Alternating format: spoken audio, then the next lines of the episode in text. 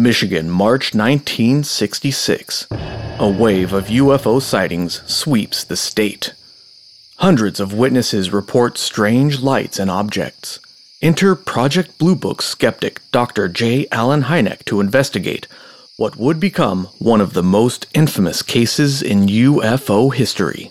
Hynek concluded that the sightings were caused by swamp gas, which basically is when gases from decaying matter accumulates and causes a chemical reaction resulting in a glow. This glow is very faint and usually can only be seen at night. This explanation angered a fearful populace. Even future President Gerald Ford disliked Hynek's investigation, saying, In the firm belief that the American public deserves a better explanation than that thus far given by the Air Force, I strongly recommend that there be a committee investigation of the UFO phenomena.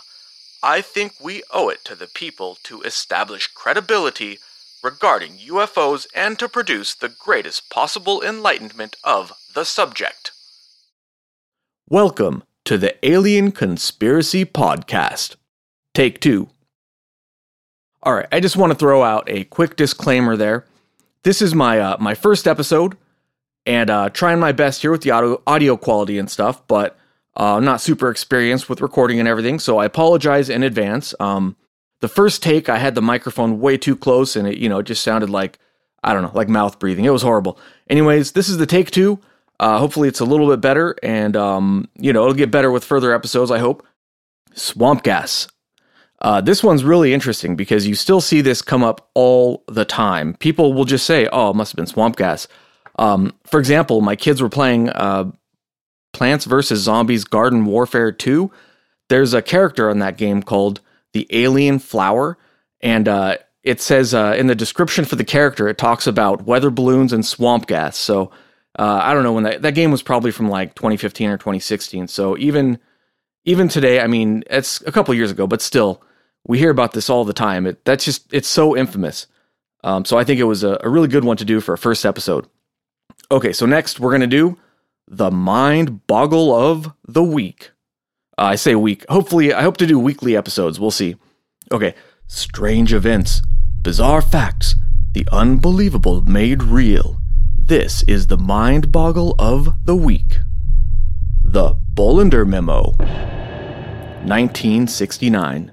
Air Force Brigadier General Bolender issued a memo that argued for the closure of Project Blue Book Blue Book was the Air Force's UFO investigation that began in 1952 and ended in 1970. It followed Project Sign in 1947 and Grudge in 1949. People believed in the sincerity of this investigation. However, the memo suggests another purpose for Blue Book. According to the Air Force, Blue Book could be closed because, quote, 1. No UFO reported, investigated, and evaluated by the Air Force has ever given any indication of threat to our national security. Pay attention to that one.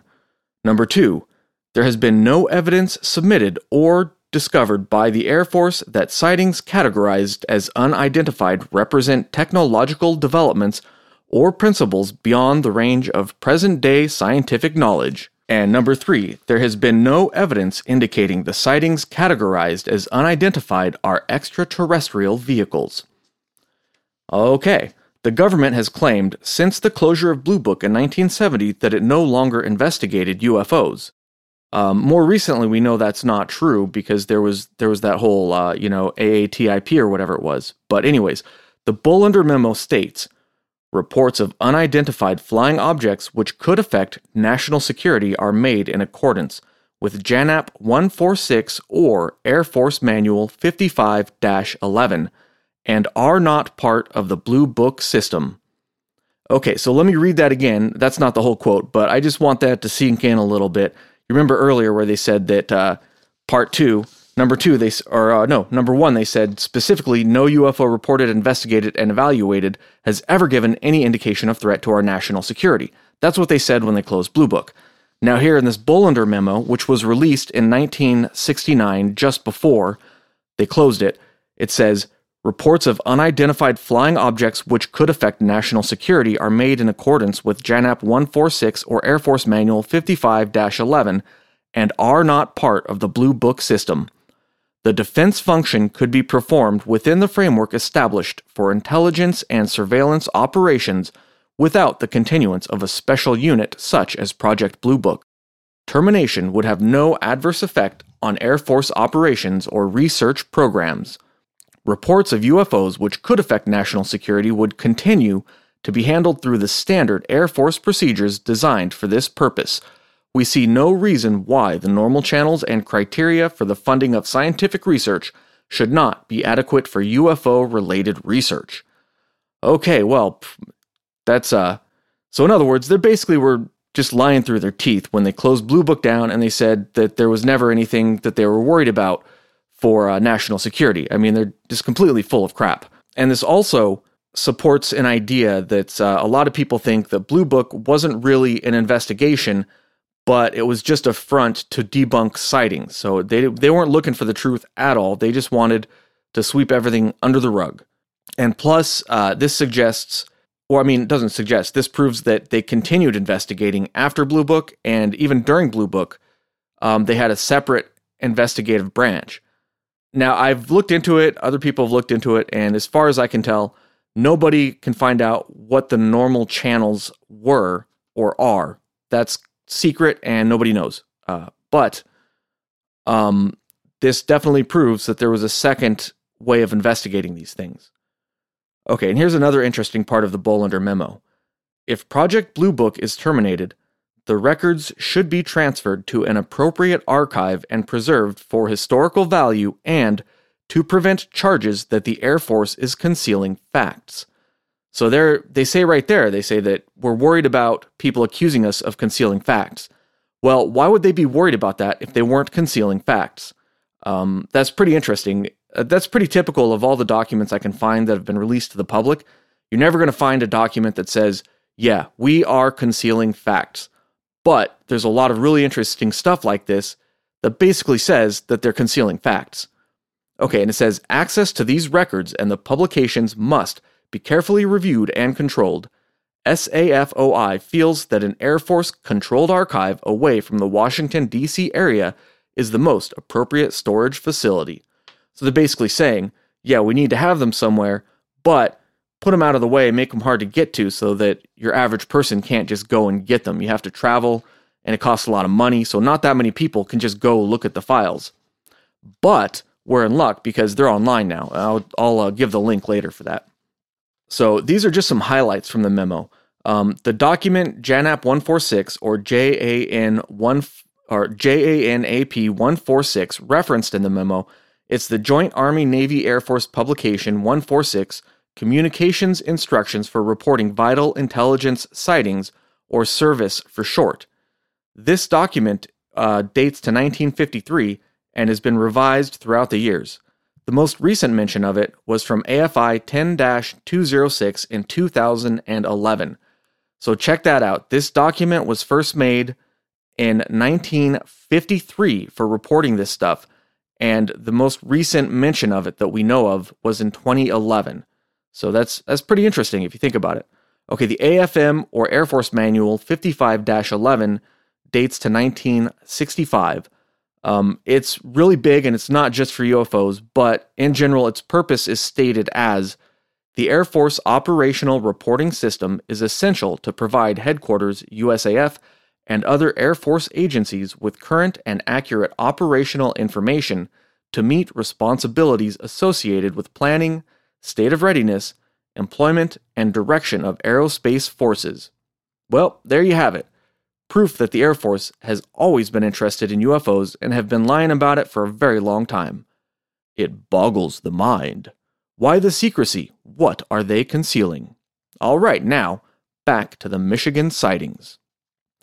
There were so many sightings before, after, and during the Michigan wave that all describe a similar object. These encounters didn't just happen in Michigan, but all over the nation.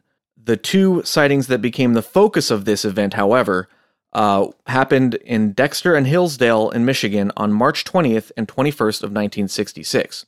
But We're going to start a little, a few days earlier than that because there's a, a handful of sightings that are super interesting to look at. March 14th, 1966. Washtenaw County police officers witnessed UFOs moving about the skies. The following statement by deputies Patterson and Broderick document what happened. 3:50 a.m. Received calls from deputies Bushrow and Foster, car 19, stating that they saw some suspicious objects in the sky.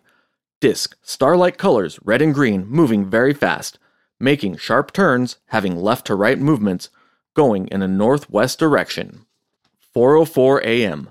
Livingston County Sheriff's Department called and stated that they also saw the objects and were sending a car to the location. 4:05 a.m. Ypsilanti Police Department also called and stated that the object was seen at the location of US 12 and I 94. 4:10 a.m. Monroe County Sheriff's Department called and stated that they also saw the objects. 4:20 a.m. Car 19 stated that they just saw four more in the same location moving at a high rate of speed. 4:54 a.m. Car 19 called and stated that two more were spotted coming from the southeast over Monroe County. 4:56 a.m. Monroe County stated that they just spotted the object and also that they are having calls from citizens called Selfridge Air Force Base, and they stated that they also had some objects over Lake Erie and were unable to get any ID from the objects. Okay, that one's really interesting because um, I wasn't able to find any verification of this or any records of this, but that suggests that Selfridge Air Force Base had the objects on radar. And what they say, unable to get any ID from the objects, usually uh, airplanes will have some sort of transponder or something that automatically sends the airplane's ID to uh, to the radar station so that they know what it is. Um, that's really interesting. I if anybody out there knows what the hell they're talking about, let me know. Okay, 5:30 a.m. De- Deputy Patterson and I looked out of the office and saw a bright light that appeared to be over the Ypsilanti area. It looked like a star, but was moving from north to east. 6:15 a.m. As of this time, we had as of this time, we have had no confirmation from the air base. And uh, if anybody out there is trying to look this stuff up or Google it or whatever, um, I had to look up how to pronounce this actually, but um, Ypsilanti is spelled Y P S I L A N T I. Yeah, it's kind of interesting. Okay, another officer said of the morning's events This is the strangest thing that we have ever witnessed. These objects could move at fantastic speeds and make very sharp turns, dive and climb and hover with great maneuverability. March 17. Sergeant Schneider and Deputy Fitzpatrick witnessed top shaped objects maneuvering in the skies. They hovered, zoomed around, all while dimming and brightening. Three objects were reported, two flying together and a third hovering below. March 20. Dexter, Michigan, 8:30 p.m. Bob Wagner contacted the Washtenaw County Sheriff Department to report a strange object in the swamp at the end of McGinnis Road. The object was on the ground, rose 500 feet in the air, then came down making a lot of noise. Deputies McFadden and Fitzpatrick went to investigate. When they arrived, Mr. Wagner reported the object had been in the area for about 30 minutes. Lights on the object turned from blue green to brilliant red to yellow. It appeared to have trouble getting off the ground. Frank Mannor, a resident of the area, had also seen the object and was searching the swamp with his son when the officers arrived. The officers also searched the swamp from a different direction. While searching, they observed a brilliant light behind a ridge. Upon approaching, the light dimmed in brilliance. They were not able to locate it. The officers returned to their patrol vehicle where they met others who had gathered to watch the UFO. These witnesses reported seeing an object hovering over the area where the officers' flashlight beams were seen. The object departed at high speed towards the west. The officers then drove to Frank Mannor's residence. Mr. Mannor told them that he and his son witnessed the object while searching the swamp. The object was brown with a quilted texture. It was flat on the bottom with a cone shaped top and about the size of a car. It had two small lights on the outer edges that glowed blue green and intensified to brilliant red. There was a hazy mist underneath. The objects moved across the swamp about 500 yards in the blink of an eye. When it moved, a horizontal light between the two smaller lights illuminated yellow white. After observing the object in the swamp for a few minutes, the Mannors saw light from the two officers' flashlights on the ridge above the object. The light from the object intensified, went out, and a whistle similar to the sound of a bullet ricochet was heard as the object passed directly over the Mannors at an incredible speed. The other officers who arrived at the scene after deputies McFadden and Fitzpatrick also witnessed strange things. Officer Robert Hartwell reported that a luminous object buzzed his car. Dexter Police Chief Robert Taylor described the object as pulsating red. Through binoculars, he saw that it had a light on each end. The chief's son also witnessed the object and said, It was going on in the east pretty slow, and then it sped up and went west. It was flashing red and white. Deputy Bushrow reported chasing the object, saying, It looked like an arc. It was round. We turned around and started following it through Dexter for five miles. It was headed west and we stopped. We lost it in the trees. Either the lights went off or it took off with a tremendous burst of speed. It was about 1,500 feet above the ground. It moved along at about a 100 miles per hour. We were doing 70 before losing it near Wiley Road. Shortly after the UFO left the swamp, the Chelsea Police Department reported seeing a similar object. It hovered before departing to the west at high speed. The object was once more sighted in Webster. March 21st. On the evening of March 21 at 10:32 p.m., the Office of Civil Defense received a call from the new Woman's dormitory at Hillsdale College. A student reported that some type of craft had descended from the northeast, flashed by their dormitory, and disappeared to the south. The student described the observing of red, green, and white pulsating lights. At approximately 11 p.m., the Civil Defense Office received a second call informing that the object had reappeared and settled close to the ground. It was half a mile from the dormitory. Mr. Van Horn from the Civil Defense Office went to investigate. From the second floor of the dormitory, he observed an object at a distance of 1500 to 1700 feet. He saw two lights, a dim orange on the right and off white on the left. After observing this for 10 minutes, the lights began to grow in br- brilliance. The dim orange became red. As the lights became more brilliant, the object began to rise. It rose to 150 feet, where the lights quickly dimmed as it got higher. The object made the ascent and descent some 4 times between 11:30 p.m. and 1:45 a.m. Van Horn reported that the object had a convex shape. More sightings were reported in other areas Macomb and Oakland counties, Bad Axe, Flint, and Ann Arbor, Detroit, Lansing, Pontiac, Vicksburg, Battle Creek, Xenia. The list goes on and on. People were upset and wanted answers. Enter Project Blue Book. On March 24th, Dr. J. Allen Hynek, the scientific advisor for Project Blue Book, arrived in Hillsdale he interviewed witnesses and concluded the sightings were caused by swamp gas. This explanation was so absurd that even today it is used, along with Venus and weather balloons, as a shorthand for pseudo skeptic debunkery. The Blue Book case file is available online. It's a really interesting read.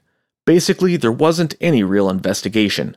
All they did for this case was try to disprove what the witnesses saw by ignoring them, changing what they said, or making them look crazy. So the most interesting thing might not be the actual sightings, but how the documents show a government cover up. The report is really long, like 170 pages or something. It's way too long to read most of it on this podcast, so I'm just going to pull out some highlights from it. First, I'm going to look at some things that Hynek said. Um, he had an internal report in the Blue Book file, but he also made a lot of public statements about the case. Um, it's interesting to compare the two, but here's some of the more interesting things that he said.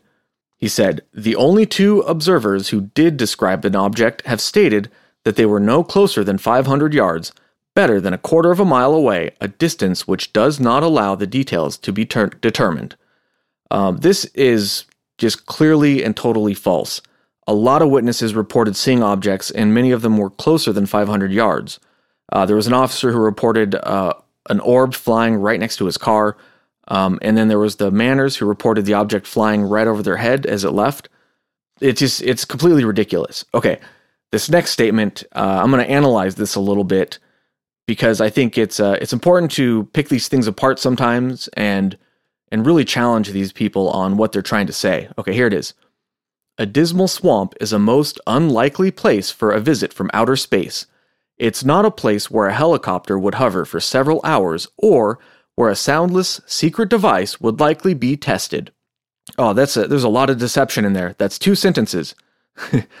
okay, first notice how he says it's not a swamp, it's a dismal swamp. Obviously, he's trying to color the narrative there. Um, next, he says aliens would not want to visit a swamp, but how would he know what aliens want? The underlying suggestion is that people are the most interesting thing on the planet. But maybe we're not any more interesting to aliens than cows or amoebas or whatever. Um, with that in mind, a swamp might be the most likely place for aliens to visit because it's just teeming with life. It's just packed full of bacterias and plants and all kinds of interesting stuff. You got decaying going on. I think it's the most likely place for aliens to visit. Okay, next he says that the witnesses could have seen a helicopter, but none of the witnesses reported anything like a helicopter. And he says that uh, it's not a place where a helicopter would hover. Well, how does he know that? It might be uh, they might be filming a movie, or maybe they're looking for an escaped prisoner. It's just, I mean, he's just making it up. It's complete nonsense. Okay, and then last he talks about a secret device test. But keep in mind that Hynek was he was a civilian investigator. He was 100% ignorant of secret technology, and he would not have been briefed on any tests. Whatever the military was up to, Hynek didn't know anything about it. It is maybe it is possible that a secret government plane was having mechanical difficulties. If so, then the pilot wouldn't be able to choose where to come down. He would just come down wherever he came down. And finally, uh, he said it was silent, but it wasn't. It made noise. Uh, several witnesses said that they heard it making noises. This statement is a perfect example of how pseudo skeptics operate. They say stuff that seems completely reasonable, but when you break it down, it turns out that what they're saying is completely made up. Every part of those two sentences is complete nonsense. Literally every word is the opposite of the truth. But it's worse than that, he's not just lying about it. The way it's worded suggests that anyone who doesn't believe him is a crackpot. It feels like an ad hominem attack against whoever's hearing the statement. This kind of manipulation is how they operate. They can't argue against the evidence, so instead, they just say that all the witnesses are crazy. And if you believe what any of the witnesses say, you're crazy too. Don't let them get away with it. I won't split hairs with every statement, but this is pretty much how it goes. Uh, look how they debunk a lot of these cases. My favorite is the uh, triangle sightings in Illinois in 2000. One debunker said that it was Venus. Venus. A lot of people said they saw triangles big giant triangles hovering over fields and houses and things. Uh, yeah, it wasn't Venus. It's just, it's completely ridiculous. Next time you hear a debunk, just pay attention to what they're really saying and don't let them get, get away with just making stuff up like that. Uh, don't let them make people feel bad for being in the wrong place at the wrong time, having something weird happen, and then trying to report it. We should be able to talk about this stuff without being considered crazy or crackpots or without losing our jobs or anything like that. Okay, rant over, I guess. All right, next, uh, we'll look at a statement from uh, Hynek where he specifically attacks Van Horn, and this is pretty much how it goes. Like I said, he doesn't investigate anything, he just goes after witnesses and tries to make them look like morons. Okay, he struck me as a man who becomes enamored with an idea and tends to lose objectivity in favor of the idea. He tends to ride a hobby horse and was indicated when he marshaled all his forces at a later date to set out to prove the marsh gas hypothesis wrong. All right, that's a pretty good burn, right? Um, now, if you didn't know anything about the case and you were just seeing this on TV or whatever, or reading it in the paper, you'd think, "Dang, well, this guy uh, Van Horn must be he must be uh, pretty wacky, right? He rides a hobby horse and all this other stuff." So a little bit later, we'll we'll see what Van Horn has to say about this subject. Um, is uh, when he says here at the end he marshaled all his forces. Hynek's a little uh, little miffed at Van Horn because he looks at Hynek's swamp gas theory and completely tears it apart. Uh, we'll get to that in a little bit. Okay, this next one from the report is uh, talking about. Well, here, I'll just read it. All through the investigation, I made discreet inquiries relative to character reference and general reliability of other witnesses, and came away with the general impression that I had not been dealing with seasoned and careful investigators, but rather with men untutored in reporting matters outside their normal line of reporting license plates, accidents, etc., but not angular rates, angular distances in the sky, brightnesses, and in general, time motion sequences. So, uh, like I already said, that's he's pretty much saying right there exactly what what I thought when I first started reading this is he's not really investigating the case, he's investigating people. At one point he said that he was underfunded and understaffed, he didn't have enough people to interview everybody. If he didn't have enough time to interview everybody, why is he wasting time investigating the witnesses instead of the actual case? Okay, this next one is uh, one of my favorites where he talks about the swamp gas explanation itself. I can't state with any certainty that this is the correct solution to the problem, merely that it is the most likely cause. I would, of course, appreciate learning of other possible natural causes should they be forthcoming. So, the, what I said before, where they're never going to release a document that just comes out and says, yeah, we're making this stuff up or we're covering up stuff, you have to read between the lines. But if you pay attention, it becomes pretty obvious after a while. So, look at what he says here. He would appreciate learning of other natural causes. So he's not investigating anything. He just wants a natural cause to explain away whatever people were seeing. Maybe it was a natural cause, but if you're really if you're really committed to a scientific investigation, you're going to look at the evidence. You're not going to try to find a cause to fit the evidence. That's pretty much how it goes with pseudoskeptics. They have a conclusion, and then they'll force fit the evidence to that conclusion. Uh, it's not scientific at all. Okay, here's another one from Hynek, which is when you read the whole report, then you get to this part. It's really kind of weird.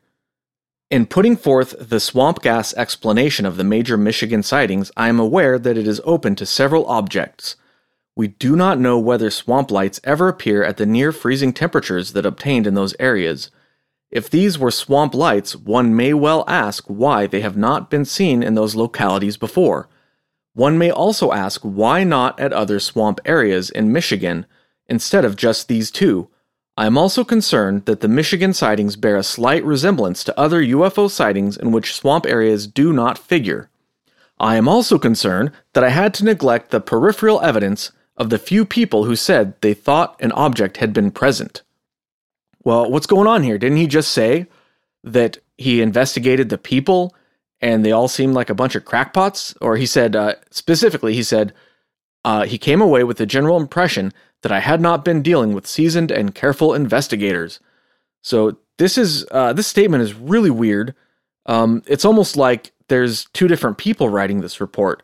So you know, Hynek has one opinion, but the higher ups are telling him that he uh, he can't really say what he thinks. He said they he has to explain it away as swamp gas. That's what I suspect. I don't know. Who knows? All right, let's get to some good stuff here. This is what Van Horn said in um, in response to Hynek. So remember, Van Horn, he was the major witness from the Hillsdale sighting, along with uh, some students. But he didn't like what Hynek said about it. He didn't like his explanation of swamp gas. He said it was a whitewash. Uh, he doesn't just tear him apart here, but he also proves that Hynek was lying about some things.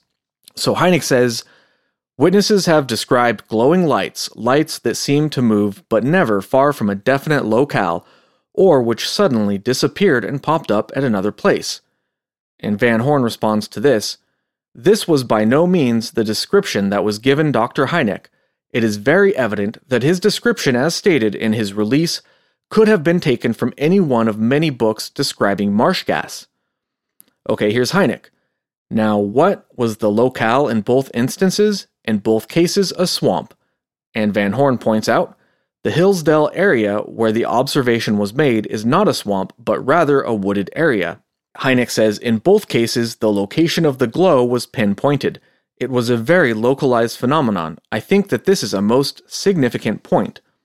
And then Van Horn responds to this by saying, This was definitely some type of vehicle which had the ability to ascend and descend and to move very freely and smoothly from one side to the other, and in doing so, both lights being observed moved uniformly and remained a stationary distance apart. Hynek says, The lights were red, green, or yellow, and they appeared to move sideways and to rise a short distance. Van Horn says, I do not call lights ascending and descending to and from a height of 100 to 150 feet a short distance. Okay, another part of the statement, Hynek says, I have never seen swamp gas myself, and I can easily understand the dismay of the witnesses. It would seem to me that the association of the sightings with swamps in these particular cases is more than coincidence. Here's what Van Horn has to say Dr. Hynek states that he has never seen the phenomenon of marsh gas. I have personally many times witnessed this as a young boy having been raised near a swamp in Jonesville, Michigan. I can very assuredly state we were not observing marsh gas the evening of March 21st. Okay, Hynek says no group of witnesses observed any craft coming to or going away from the swamps. Van Horn says about this Dr. Hynek is way off in left field on this statement. He was told not only by myself, but also by the college girls of the observation made by the 17 girls of the approach of the object from the northeast flashing by their window, disappearing to the south, and then appearing over the area and descending to where we observed it. Dr. Hynek was not interested in listening to this type of information and was extremely evasive on any questions that were asked regarding anything such as this. In addition, the glow was not localized as stated by Dr. Hynek, but rather the lights did, as I have stated before, ascend and descend and move from side to side in a uniform manner. Next up, Hynek says it appears very likely, however, that the combination of particular weather conditions that night, there was little wind at either location. Uh, here, Van Horn gives a lot of weather data for the nights of the sightings. I won't go through all the data, but in a nutshell, it was very windy and freezing cold. Here's what Van Horn has to say about it. The air has to be extremely quiet and calm for marsh gas or methane to accumulate and glow. The wind conditions would provide that this could not happen, Marsh gas is produced from rotting vegetation. This process of decay is created by bacteria. There's an optimum temperature at which these bacteria are most active, and that temperature is from 35 to 40 degrees Celsius. A temperature of 60 degrees Celsius will destroy them, and as the temperature lowers below 35 degrees, the bacterial action will become retarded and the process of decay is slowed or eventually stopped. It is my sincere belief that the bacteria requiring a temperature of 35 degrees to 40 degrees optimum temperature and our average mean temperature being negative 1 degree Celsius, that it would have been impossible for little gas, if any, to have been present at this time of the year. If any gas was present, my contention is that it could not possibly have been present in quantity enough to last for the period of time that we were making the observation. All right, now here's what Van Horn has to say about Hynek's investigation in general. It was my considerate opinion that Dr. Hynek had his mind made up as to what his findings would be before he ever reached the city of Hillsdale. I also observed that his main line of questioning was relative only to that which would fit the marsh gas theory. Although there was nothing to my knowledge from the information given to Dr. Hynek that would fit the marsh gas theory, he irregardless found it fit to state that marsh gas is what we were observing. Dr. Hynek was not, or at least didn't to me, display any interest in the type of movement of the vehicle that we were observing, nor did he volunteer any thought or explanation of the observation the girls had made of the object descending from the sky which prompted them to call the Civil Defense Office. With the aforementioned thoughts in mind, and having seen many of our good people laughed at and ridiculed and caused embarrassment because they reported most sincerely that which they had witnessed, my men and myself for the past seven weeks have conducted a most sincere and open minded investigation into the UFO situation in our own locality. Previous to our original sighting on March 21st, I could have been considered a skeptic. However, now after seeing the investigation that was conducted here in Hillsdale by the U.S. Air Force, and after conducting our own investigation in house for seven weeks, I am firmly convinced that the UFO does exist. And in conclusion, I would state that if the investigation conducted is representative of our U.S. Air Force, then I feel that our people have a great deal more to be concerned about than the UFO situation. It is my belief that the Air Force could use a more tactful mode of investigation than has been used in the past rather than that which makes those people who, in all sincerity, report something to look like fools. All right, I bet they weren't expecting that. Not only did he completely rip apart Hynek's argument, he did it without, without sounding crazy. Well done, Mr. Van Horn. And I totally agree. I mean, look, you should be able to, if you see something and it frightens you or you're worried, you should be able to talk about it or report it without being made fun of. There, a lot of people see strange stuff and they don't even necessarily say that we saw aliens. They just say, look, I saw something weird. There's stuff flying around. We don't like it. And you shouldn't be treated, treated like an idiot for that. Okay, now the next interesting thing that I found from the report was a memo that summarized the sighting.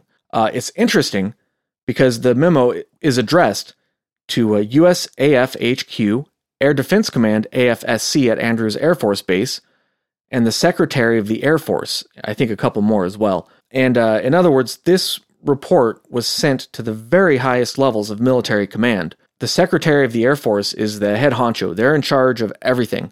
It's publicly appointed and they report directly to the Secretary of Defense. So they were paying attention to this. Despite trying to make uh, witnesses feel bad or brush it off as nothing, they were really paying attention to this case. They, I mean, there's no memo saying, oh, yeah, we're concerned about this. But um, the fact that they were sending a description to the very highest levels of the military, I think that's really interesting.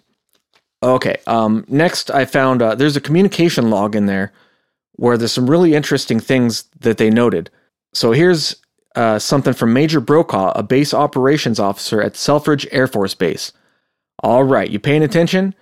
Hold on to your butts, people. This was this is a good one. Okay. Preliminary analysis gives no basis for disbelief in the sighting nor clue to its identity. Based on this report and that of news media of the area, which also covered Mr. Mannor's sighting and that of other unknown witnesses, believe this to be a factual report of an unidentified flying object. All right, so this is an internal uh, internal communications log, and I'm going to read that again just for emphasis because this is probably the best thing I found in the in the case file. This is really interesting. He says, now again, this is from Major Brokaw, a base operations officer. He says, preliminary analysis gives no basis for disbelief, no basis for disbelief in the sighting nor clue to its identity. Based on this report and that of news media of the area, which also covered Mr. Mannor's sighting and that of other unknown witnesses, believe this to be a factual report of an unidentifying flying object. All right, there you go. Uh, they didn't know what it was, and they knew it was real. So he's saying right here, hey, we don't know, but it was something. Um, I was kind of surprised to find this in the file. So, I mean, they're never going to, like I said, they're never going to come out and say it was this or that, but you can find evidence that they were a little perplexed by some things. It, you know, so it wasn't ours probably, and I really don't think that the Russians would have sent, uh, you know, some sort of spy plane to look at a farm or a swamp or, um, you know, or some college students or whatever. Uh, who knows? Anything's possible, I suppose. But this is the kind of stuff you can find if you really dig through the files. Put it together and you get an interesting picture. Okay, here's the next one from a commu- from a communications log as well. Major Hector Quintanilla of Wright Patterson Air Force Base at Dayton, Ohio, said earlier today that the Air Force hoped to come up with a reasonable explanation of the objects within the next 24 hours. And uh, I don't think I said this before, but Major Hector Quintanilla was the head of Project Blue Book at the time of this sighting. And this is really interesting because, uh, again, this was not meant for public eyes. This was not a publicly released statement. And here it is, they're saying it right here that he wants to come up with a reasonable explanation within the next 24 hours. It doesn't say, yeah, we're going to figure out what it was. We need a few months to investigate it, to send some stuff to the lab and test it out, whatever. No, they're just saying, yeah, we're going to explain it away. So, uh, another actually kind of surprising thing to find in the file because it pretty much proves that they were covering it up. I mean, like I said, they're never going to come out and say, yeah, it was a cover up. So, you got to look at what you have available to you. All right, now this next one I found, um, I wasn't able to really verify this anywhere else, so I don't know if this is true. Uh, but here's a quote from a call log. It says Mosley said that Hynek did not want to give the answer about the gas. That there was a violent argument between Hynek and Major Quintanilla. But if this is true, and Hynek didn't come up with the swamp gas idea, uh, that that makes it pretty interesting, doesn't it? Remember Hynek's conclusion where he says it wasn't the swamp gas? His report was really weird, almost like it was written by two different people. At one hand, he says, Yeah, they're all crackpots, but yeah, there was totally a UFO there. Okay, last one from the report. At the time the Michigan sightings were national news, a lot of people were upset and concerned about them. So naturally, the government wanted to ask the Air Force about it. I mean, the civil government. Well, they did, and here's what happened. This is a log, again, a, a call log, and it says Major, Major Quintanilla spoke with Major Gregory at AFSC SCFA regarding telephone conversations with Congressman Vivian. Last week, Congr- Congressman Vivian called us direct and requested we inform him prior to press conference of Dr. Hyneks. We informed SAFOI and they said L&L would take care of it. Major gave a rundown of the conversation of 23 March 66 with Vivian. General Cruikshank wanted us to report what transpired yesterday, 28th of March 66, to S- SCFA. Gregory said that paragraph 7 of AFR 200 2 indicated that Congress were not to go directly to us. Gregory would inform SAFOI of the above. Crazy, right? This isn't like, you know, a little mayor or a, a citizen calling up the Air Force. This is the federal government, pretty much the highest levels of civilian government, calling up the military and saying, hey, hey guys, we're a little worried here. What's going on? And the Air Force is basically saying, nah, don't worry about it. Um, it I don't know, it's kind of scary if you think about it. This is the sort of thing President Eisenhower was talking about when he left office it makes me wonder who's really in charge. If the senators can't ask about this stuff, who can? Uh, and also, notice how they say, well, this manual says we can't talk to them about it. But guess who wrote that manual? The Air Force wrote that manual. It wasn't approved by anybody, it was a completely internal thing. So they're just making up their own rules. They're saying, okay, all of a sudden, we don't have to talk to anybody about this because we said so. So there's no accountability to the government, to the publicly elected government. Okay, so that's uh, like I said, that's it for the highlights I wanted to do talk about from the case file. There's a lot of really interesting discussions about this on the internet because it, even though it's a really old case, it's still it's a really you know popular one to talk about and it's really interesting. I'm not going to do too many of these, but I found a couple of interesting comments about the case. So first, Mike Fortson says, "I was 13 when this happened. We lived in Kokomo, Indiana. We were watching the news." Channel 13 out of Indianapolis. Frank Edwards was telling of the saucer sightings in his broadcast. My parents were very concerned about this. No one believed in the swamp gas theory. These are all uh, internet names from uh, from forums, by the way. So these people, eh, maybe they're making it up, but they seem sincere to me. Okay, next, Pimander says it's almost as if they wanted us to think it was aliens, as even that seems more plausible than swamp gas. Yeah, I, I can go with that one. All right, As Your Skies says, I witnessed UFOs on two separate occasions in 66. One was pursued by some type of jet plane that came up out of Selfridge Air Force Base. It was full daylight, and at least 20 other people observed the same thing, not swamp gas at about 10,000 feet. Okay, so that's that's pretty much all I wanted to talk about for this case. Um, it's a really interesting case. There's so much material. I could probably do like five episodes on it. Uh, it's really it's many many cases kind of rolled up into one. Uh, but that's that's the basic idea. When I look at it, my take on it is that I don't know what happened, but it's really really obvious that they were just covering it up. Okay, so the Blue Book file you can find it online. Uh, a lot of times when you search for Blue Book, uh, links point towards bluebookarchive.org, but that one was down. Um, I I don't know why, but that one's no longer there. So I did find this at fold3.com forward slash image forward slash one forward slash 8671584. Okay, that's once again, that's fold3.com forward slash image forward slash one forward slash 8671584. The, uh, the file I don't think it's really marked with anything that would identify it as the famous Michigan swamp gas case. Uh, so it was a little difficult to find. Okay, so the the Blue Book file is definitely worth a look. It has a lot of different stuff in there. It's not just the Hynek report. It has like newspaper cl- clippings, drawings of the UFO. It has maps of the areas where they were sighted. There's a ton of stuff in there. Uh, some of it is illegible. Some of it is out of order. Um, so it takes a little bit of legwork to kind of sort out what is where and figure out what's going on. But uh, anybody who's curious about the case, there is just so much to read about just in the Blue Book file, like with the newspaper clippings and that kind of stuff. And then when you go look at other resources, it just goes on and on and on. Okay, so after looking at the evidence, it's pretty obvious that a physical craft or object was seen by tons of people. It could be a secret plane of some kind. It didn't behave like any jet, helicopter, or anything that we had that I could find about, but it's possible that whatever it was is still classified. It was a long time ago, so it seems impossible that we could have technology that could fly like this. But uh, keep in mind, in 1966, we had some pretty crazy stuff already. Uh, for example, the Lockheed A 12, which was the predecessor to the SR 71, started flying in 1963, the SR 71 in 1966, and the D 21 supersonic drone in 1969. Yeah, we had a drone that could go supersonic in 1969. Um, and just to keep in mind uh, how advanced the SR 71 was, it wasn't decommissioned until 1999. So uh, I'll say that again in case it didn't sink in. The SR 71 was so advanced for its time that we kept using it until 1999. They started developing plans for nuclear powered aircraft in the 1940s, and the first working nuclear engine was made in 1956. Uh, as far as I can find, they never got nuclear airplanes to work. There were too many technical problems to overcome, like weight, it was too heavy, and that kind of stuff.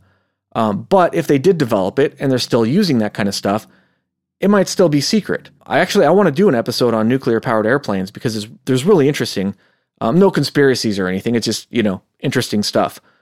Okay. Anyways, the point is is that back then the military had some really crazy advanced stuff. I w- I couldn't find anything that could explain this sighting, but who knows? You know, it's possible that there's something they had that we don't know about. That uh, you know maybe they were testing and it broke down, or who knows? It you know there's also the possibility that it could be uh, Russian or something like that um, which I think is less likely than it being one of ours because the you know like the witnesses said that it was uh, having mechanical difficulties and because it stayed in the the areas for a couple of hours um, especially in the hillsdale sighting it was there for you know hours and hours. So you know if it was russian they would have gone and gotten it by that time.